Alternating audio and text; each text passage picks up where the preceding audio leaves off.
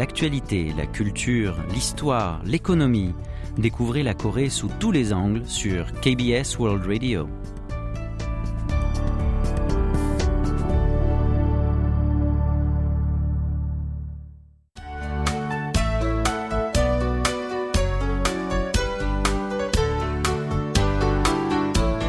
Séoul,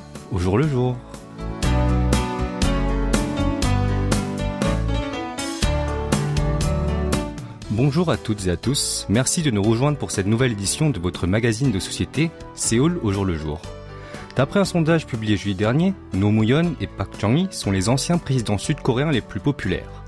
Moon Jae-in, le prédécesseur du président actuel Yoon Song-yeol, s'est hissé à la troisième place.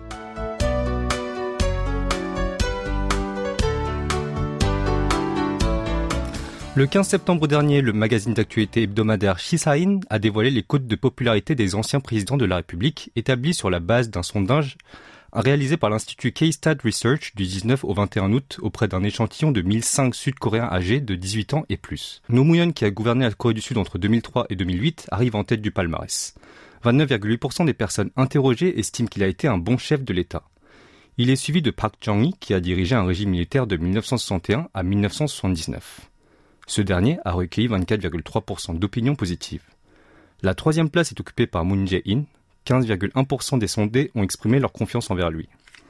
Vient ensuite Kim Dae-jung, qui a longtemps milité pour la démocratie dans le pays avant d'accéder à la présidence de la République en 1999. 13,5% des personnes interrogées ont exprimé une opinion favorable à son égard.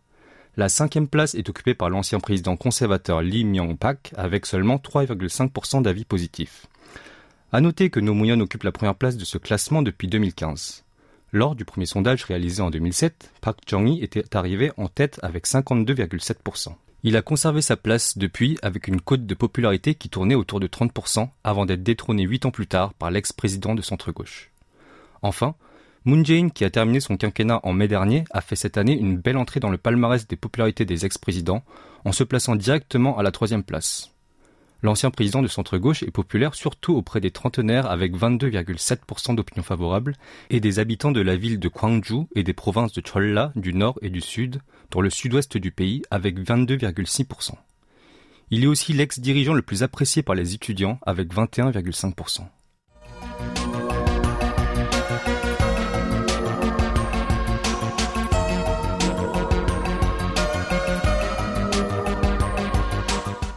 Monsieur A, âgé de 68 ans, qui habite dans l'arrondissement de Tongjak à Séoul, a récemment reçu un avis de contravention et d'amende forfaitaire concernant une infraction au code de la route. Selon ce document, il aurait changé de voie en franchissant la ligne blanche en début d'année. Sur le document figurait même une photo visiblement prise non pas par le radar mais par une personne au moment des faits. Tout en reconnaissant avoir transgressé le code de la route, il a trouvé cette dénonciation regrettable puisqu'il avait changé de voie avec prudence en mettant son clignotant après avoir vérifié qu'il n'y avait aucune voiture qui venait. En Corée du Sud, depuis quelques années, de plus en plus de citoyens dénoncent des infractions au code de la route commis par d'autres personnes avec photo à l'appui. Certes, il y a une dizaine d'années, un dispositif de récompense financière pour les dénonciateurs avait encouragé les citoyens à rapporter à la police les moindres infractions routières des conducteurs. Cependant, même après la suppression de ce dispositif, le nombre de dénonciations dites d'intérêt public pour infraction au code de la route ne cesse d'augmenter. Entre 2018 et 2021, il est passé de 1,4 million à 2,9 millions. Et cette année, entre janvier et août, pas moins de 2,1 millions de dénonciations ont été enregistrées. Ce chiffre devrait atteindre le cap des 3 millions d'ici la fin de l'année.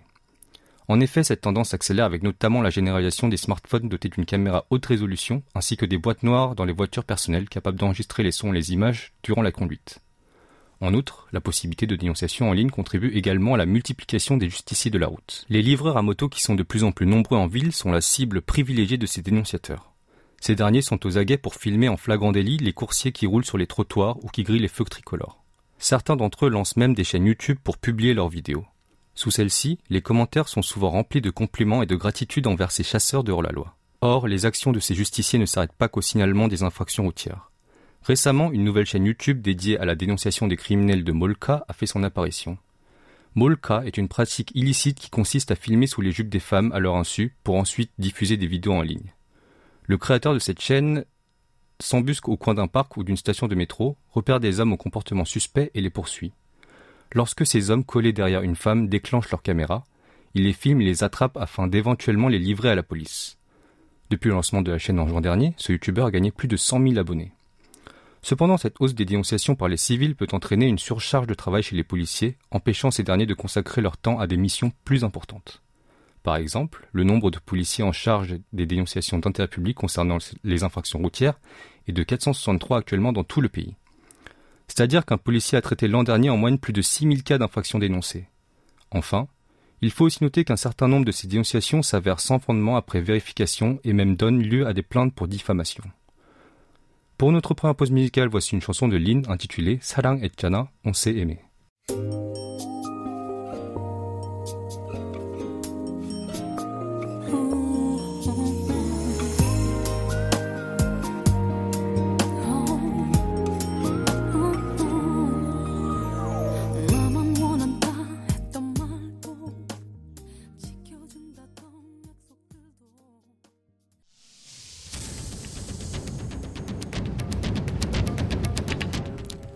Avez aimé, vous avez détesté, vous avez adoré. Faites-nous part de vos réactions en nous écrivant à french.kbs.co.kr.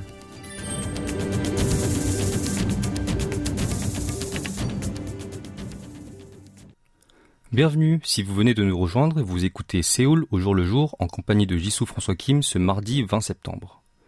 Comme beaucoup d'entre vous le savent déjà, le service militaire est obligatoire en Corée du Sud pour tout homme âgé de 18 ans en plus. Il concerne aussi ceux qui possèdent la double nationalité comprenant celle sud-coréenne. Selon la législation actuelle, les hommes qui sont dans cette situation et qui souhaitent renoncer à cette dernière doivent le faire dans un délai de trois mois à compter du 1er janvier de l'année où ils atteignent l'âge de 18 ans. Sinon, ils ne peuvent le faire qu'après avoir effectué leur service militaire ou en avoir été légalement exemptés. Or, désormais, les hommes ayant la double nationalité seront autorisés, sous certaines conditions, à abandonner leur nationalité sud-coréenne même après ce délai. Un amendement de la loi sur la nationalité le permettra entrera en vigueur le 1er octobre prochain, selon l'annonce faite jeudi dernier par le ministère de la Justice. Ces dérogations concernent les binationaux qui sont nés ou ont émigré avant l'âge de 6 ans à l'étranger et qui disposent d'un lieu de résidence continu dans un pays étranger. Cependant, sont exclus ceux qui sont nés à l'étranger de parents en séjour temporaire sans but de résidence permanente. Les demandes de renonciation à la nationalité sud-coréenne seront examinées par le comité d'évaluation mis en place à cet effet. Lors de cet examen seront pris en considération le lieu de naissance du demandeur, les circonstances de l'obtention de sa double nationalité, son lieu de résidence principal, le nombre de ses entrées et le but de son séjour sur le territoire sud-coréen, entre autres. Selon le ministère de la Justice, cette nouvelle disposition devrait garantir de manière équilibrée la liberté du citoyen de renoncer à sa nationalité et l'équité dans la mise en œuvre de l'obligation de service militaire.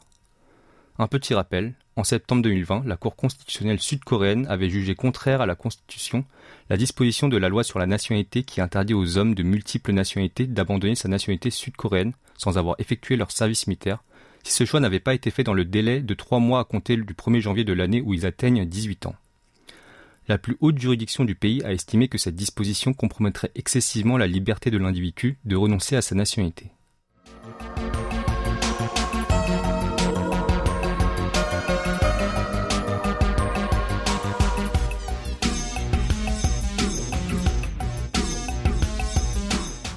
La question du service militaire des membres du boy band sud-coréen BTS est un sujet brûlant au pays du matin clair, et ce, d'autant plus que Jin, le plus âgé des sept membres du groupe, fêtera ses 30 ans en décembre prochain et ne pourra donc plus reporter son enrôlement et devra commencer son service militaire avant la fin de l'année. Certains demandent au gouvernement d'extompter les membres du Septuor de leurs obligations civiques en prenant en compte leur contribution à la promotion de la culture coréenne dans le monde. D'autres s'opposent à ce qu'un traitement de faveur leur soit accordé. Et d'autres encore évoquent la possibilité d'un service alternatif. Selon un sondage, cette troisième option est plébiscitée par près de 60% des Sud-Coréens. Vendredi, le média internet local Polynews a publié les résultats d'un sondage réalisé pour connaître l'avis des citoyens sur l'éventuel service alternatif des membres du groupe phare de la K-pop. Le sondage a été mené le 16 septembre auprès de 3004 Sud-Coréens âgés de 18 ans et plus. D'après ce sondage, 59,8% sont pour que les Bangtan Boys bénéficient d'un service alternatif au lieu d'un service militaire ordinaire. Plus précisément, 38,4% approuvent entièrement de cette option et 21,4% sont en partie d'accord avec cette initiative. En revanche, 38,8% sont contre cette possibilité, dont 21,3% totalement opposés. Le sondage montre que la jante féminine est plus favorable que celle masculine, avec un peu plus d'une femme sur six pour l'application du service de remplacement aux membres du boy band dirigé par RM, contre 57,3% pour les hommes. Selon les tranches d'âge, 68,5% des sondés âgés de 60 ans et plus sont les plus ouverts à cette idée, suivis des quinquagénaires avec 66,9% et des quadragénaires avec 63,4%. En revanche, l'opposition atteint 54,4% chez les répondants âgés de 18 à 29 ans et 50% chez ceux âgés de 30 à 39 ans. Enfin, une question sur la participation de BTS au rayonnement de la Corée du Sud à l'étranger et au développement culturel du pays a également été posée dans le cadre du sondage. 88,1% des individus interrogés ont estimé que le boy band y contribue, et ce grandement pour 58,4% et dans une certaine mesure pour 29,7%. Dans ce contexte, Kim Myong-bae, député du Minju, la première force de l'opposition, et membre du comité de la défense nationale de l'Assemblée nationale, a annoncé hier avoir déposé une proposition d'abonnement à la loi sur le service militaire permettant aux artistes de la culture pop d'effectuer un service alternatif. Pour notre deuxième pause musicale, c'est justement une chanson du groupe BTS que je vous propose d'écouter, Butterfly.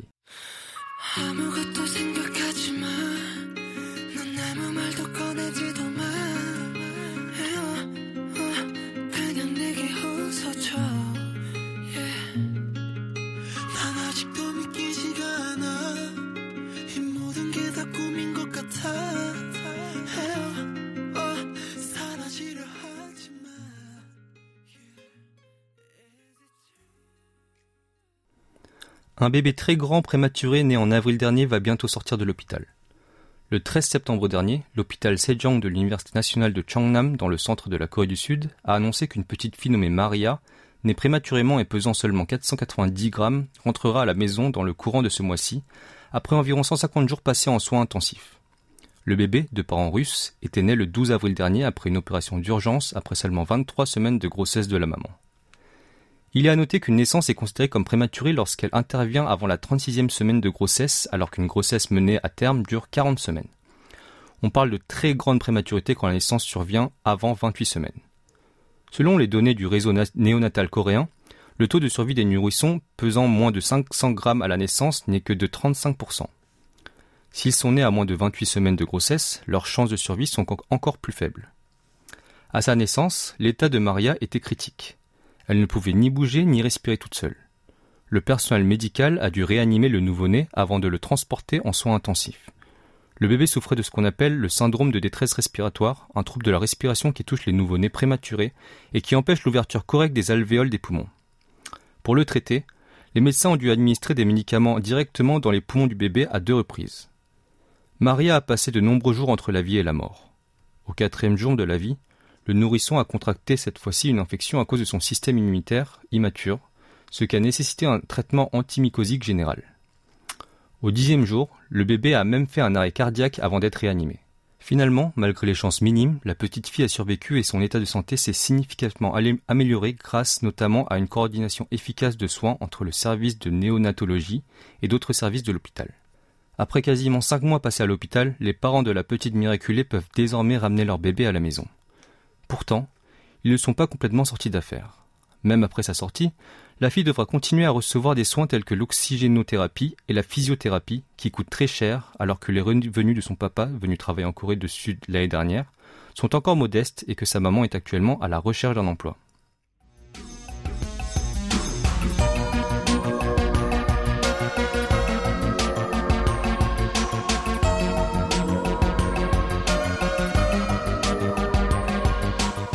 À Kunpo, dans la province de Gyeonggi, il existe une association qui œuvre au profit des enfants et qui porte un nom un peu étrange.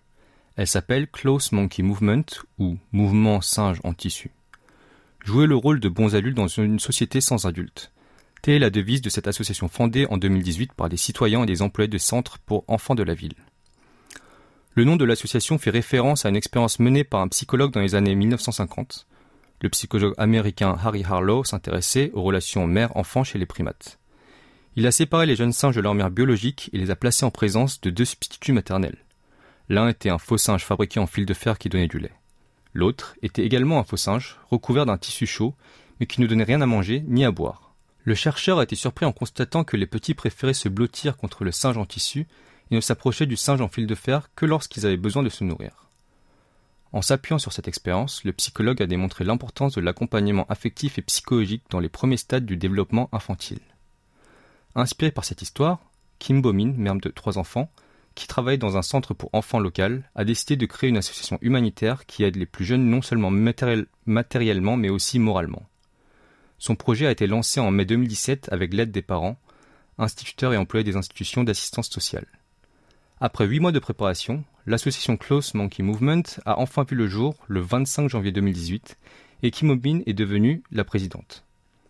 L'association attribue par exemple une aide financière d'environ 100 euros aux enfants démunis qui passent du collège au lycée pour qu'ils puissent acheter une paire de chaussures de sport et un sac. Pour sélectionner les bénéficiaires, elle ne demande pas aux parents d'un enfant de lui soumettre leurs attestations de revenus. Elle fait simplement confiance aux recommandations des instituteurs des centres pour enfants qui connaissent bien et depuis longtemps leurs élèves. Également, l'association a spécialement ouvert un restaurant pour offrir gratuitement des plats aux enfants qui se retrouvent seuls à la maison au retour de l'école et qui sont souvent privés de repas. Ses seules sources de revenus sont les adhésions des membres et les dons. Elle ne bénéficie d'aucune subvention des collectivités territoriales, ce qui lui permet de conserver son indépendance.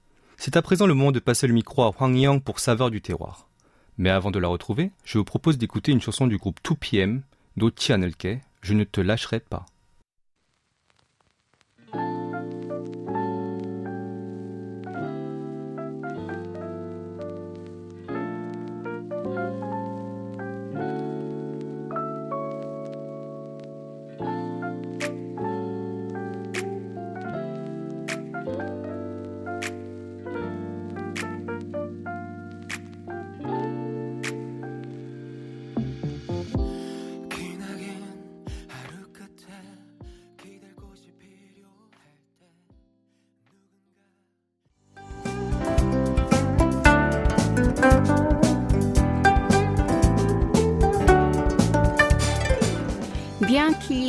Entre les espèces, les champignons comestibles sont généralement connus pour leurs vertus nutritives. Constitués essentiellement d'eau, ils renferment des minéraux, des protéines et des vitamines. Ainsi, les champignons sont souvent cités comme un aliment complet. Comme la semaine dernière, Saveur du terroir vous fera découvrir ce végétal largement apprécié au pays du matin clair.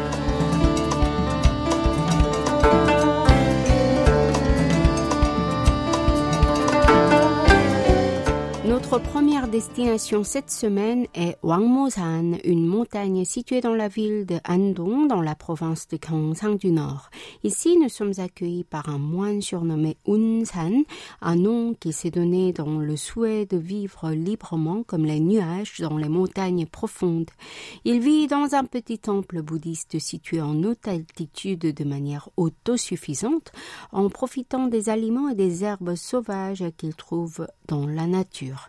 En cette période de l'année, ce sont les champignons pyogo poussant sur les nombreux chênes de la zone qui attirent son attention. Aujourd'hui, la moinesse Yoil, qui est aussi une experte de la cuisine bouddhique, lui rend visite pour cueillir ses invités précieux automnaux et en préparer divers plats qui permettent de bénéficier des vertus nutritives de ces derniers. En effet, le champignon riche en protéines constitue un aliment qui remplace la viande interdite dans la cuisine bouddhique, parmi lesquels les lentins de chêne constituent un ingrédient important dans les temples bouddhistes.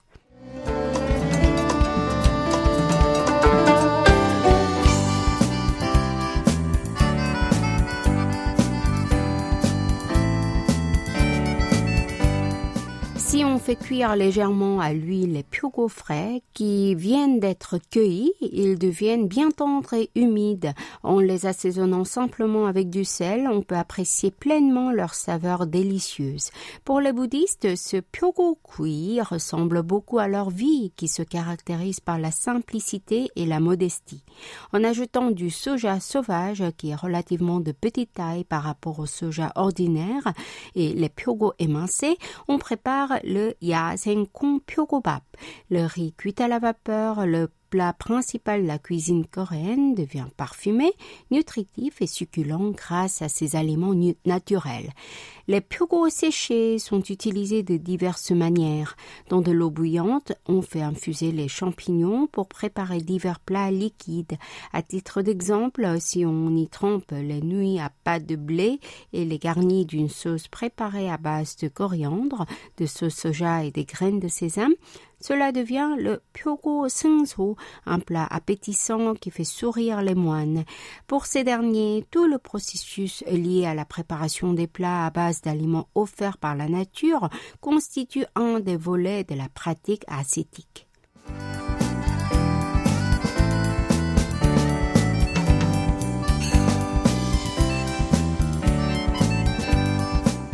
Déplaçons-nous au mont Chili de la ville de Namon dans la province de Cholla du Nord.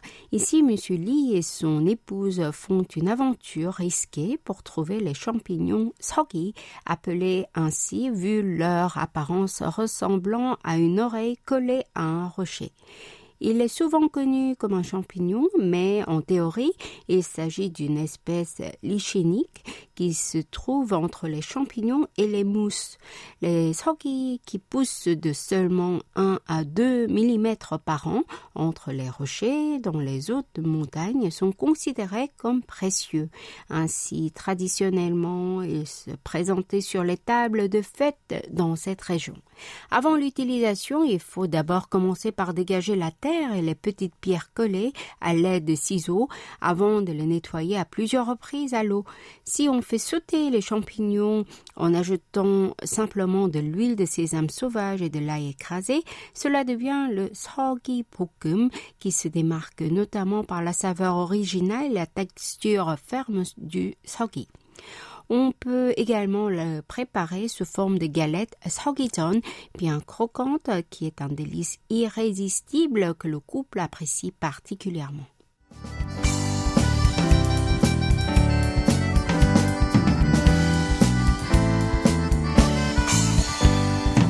L'automne est la saison pour consommer des champignons nutritifs. Profitez-en et passez une belle saison.